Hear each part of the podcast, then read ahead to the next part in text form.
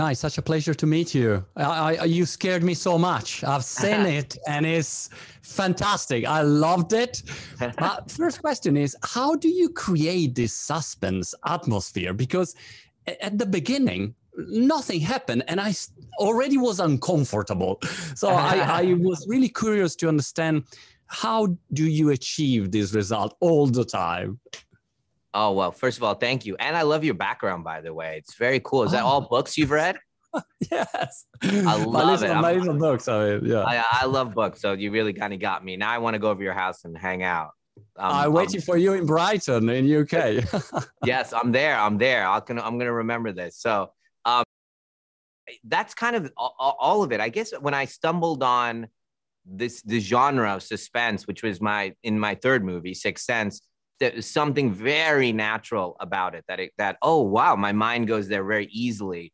And and I tell stories in this kind of suspenseful way but and cinematically I'm very drawn to uh, uh, the tension that arises from the the mystery thriller suspense genre. So I um I I I understand about you know intuitively hey slow down that dolly you know that's not the right lens. Put use a 27 instead of a 32 because it creates this kind of depth of field or this movement. And um, you know there for example like a lot of movies i never go above a 40 millimeter lens. The wider lenses create a little bit more kind of warp a little bit more um, environment. All those kind of choices sound i'm constantly thinking about how to use sound. And um, we we definitely um, ref- reflect what the character is feeling in the choices of the cinema um, yeah. of it. And so you're creating this kind of whenever every movement of the camera creates some kind of uh, evokes some kind of emotion in you. Like if I was teaching a class on cinema, so if it's you, this shot of you,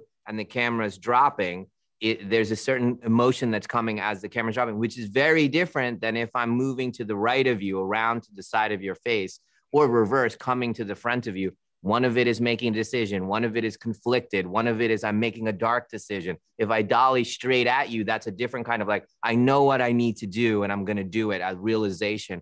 All of those, the knowledge of what I'm doing emotionally with the camera at every moment. That's a good point. you made me think that in one moment, you moved the camera and you just uh, show the sea and mm. then the character again. And that moment where I just look at the sea, I thought, oh my gosh, now what's going to happen? You know, the feeling is like you move my head all the time and you focus my attention and, and kind of distract you distract me from understanding mm. what what will happen you know so it's a very very intriguing way you know you you just fall into the movie and then you're immersed there and you you also do a lot of effort to try to understand how do you feel?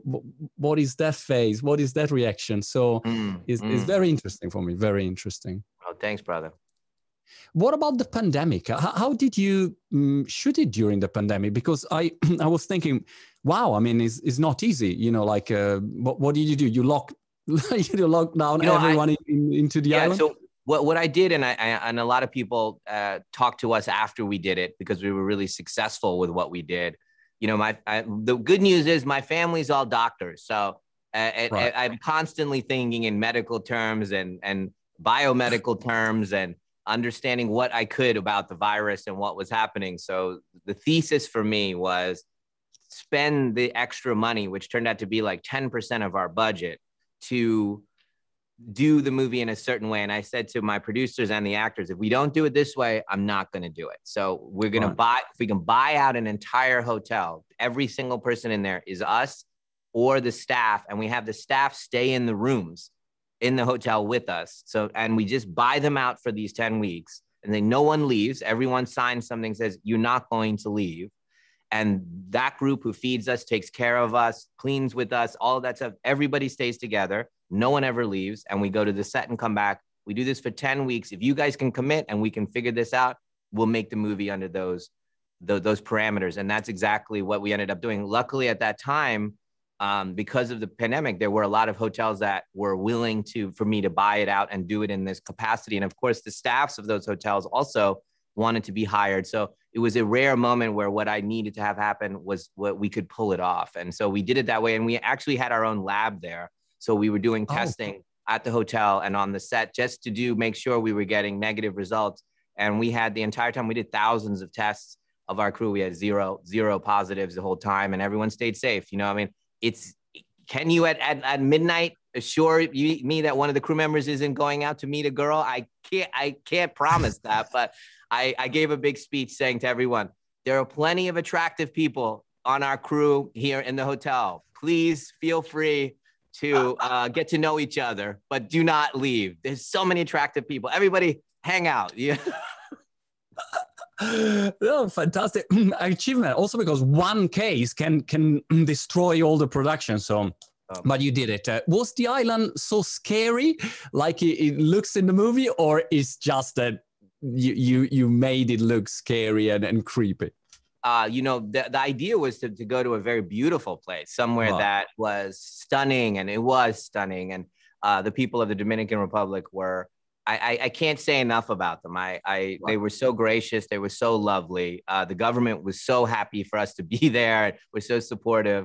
Uh, but that's kind of the premise of the movie, right? Taking something very dark and putting it against something very light and beautiful. And I think audiences are you know interested in this juxtaposition of it because it's hard to to um, to place in a great way also for the pandemic period i think it's such a great movie because you you think at least i was thinking a lot you know about mm, yeah. time uh, being sick death mm, relationships i mean there are so I have four kids so for me some mm. scenes were really impacted me a lot so i, I think it's, a, it's the perfect moment to to come out uh, with, with, this movie. I, I, heard you once, just to close our uh, conversation, saying that the plot come out of the character. I, mm. I, I, heard you repeating this often.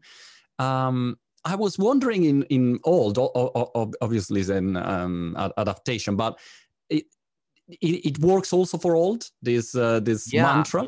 Yeah. Yeah. So, for example, if um, now this was an unusual one because it came from a graphic novel, so I already had much of the character movements and some of the plot there. But if you if you just think in terms of the writing of how it becomes something that I'm okay and ready to make, it was when I said, "Oh, okay, this is a family in crisis. This is a couple that are this is their last vacation they're going to take together, and they end up spending the rest of their lives together.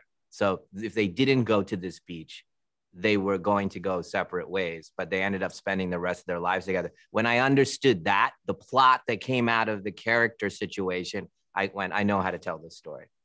Fantastic. Uh, man, thank you so much. I'm waiting for you in, in Brighton then. Uh, do, um, do, you have a book to suggest? Are you a book reader? Is it any oh, interesting book you're reading? It? Yeah, I, I just finished Whereabouts by Jhumpa Lahiri. Do you know her? Oh, you no, no. beautiful writer, beautiful writer. Yeah, Whereabouts.